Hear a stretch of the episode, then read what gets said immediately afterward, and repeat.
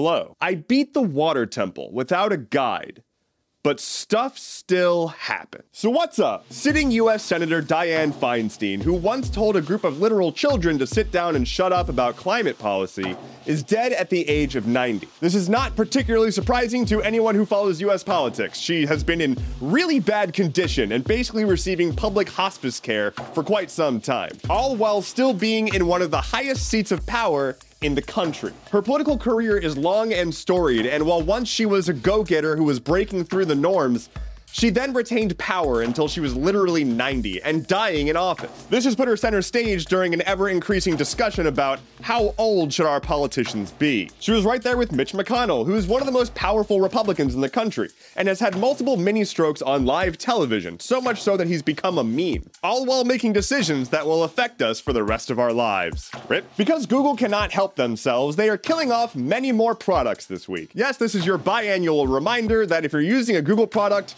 it's probably going to be gone in a year. Starting off with Google Podcasts. They're shit-canning the app because they're rolling it into YouTube, because YouTube has to do everything media-related that Google does, but just half as well. Following that is YouTube Premium Lite, which was a Europe-only subscription offering on YouTube that only gave you the ad removal part of YouTube Premium, but it was cheaper.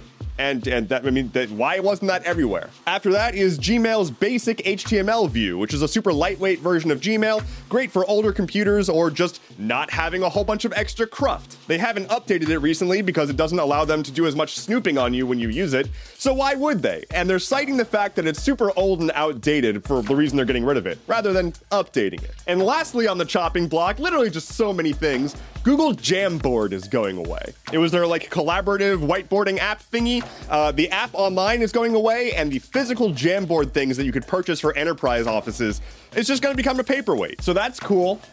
I'm still mad that they got rid of Google Music and Inbox and Reader and the original Hangouts. There's actually an entire website dedicated to all of the projects that Google has killed, killed by google dot com. Hey, do you like tacos?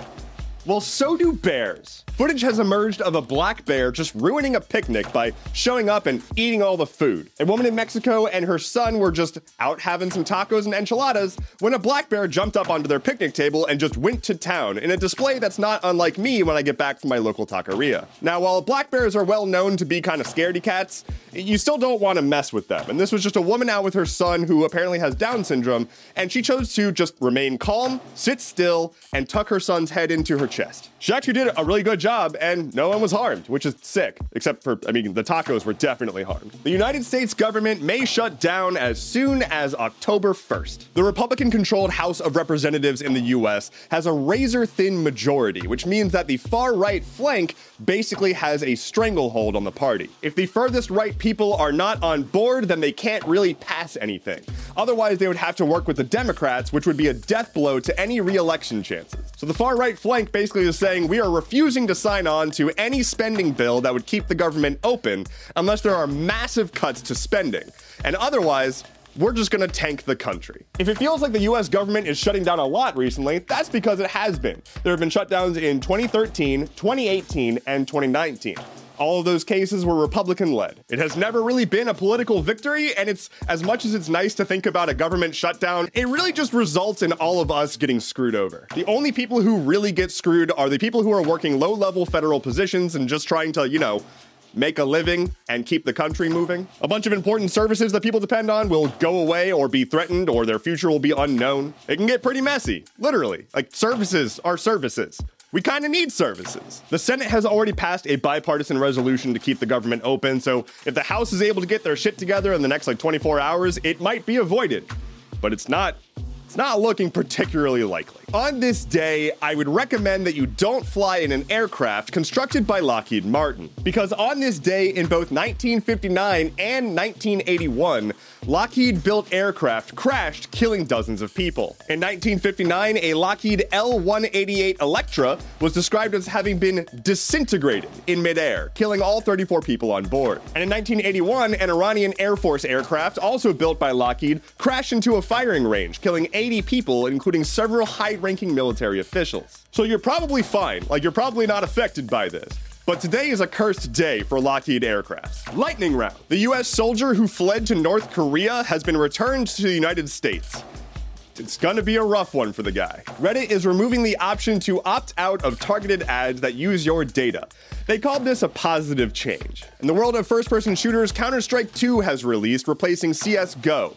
It's got mixed results so far, but pew pew. Epic Games has announced that they're laying off eighteen percent of their staff, and they're also already divesting Bandcamp, selling it to Song Trader, which is a music licensing company. Oofa, doofa. And finally for today, just in time, X slash Twitter has cut half of their election integrity staff and have removed the option to report political misinformation. Neat. Thank you so much for listening to today's episode of Stuff Keeps Happening. Head to stuff keeps happening dot online for sources, bonus content, and a free back massage to help get rid of that, that crank in your neck. I'm so sorry. It's got to be real painful. I know how it feels.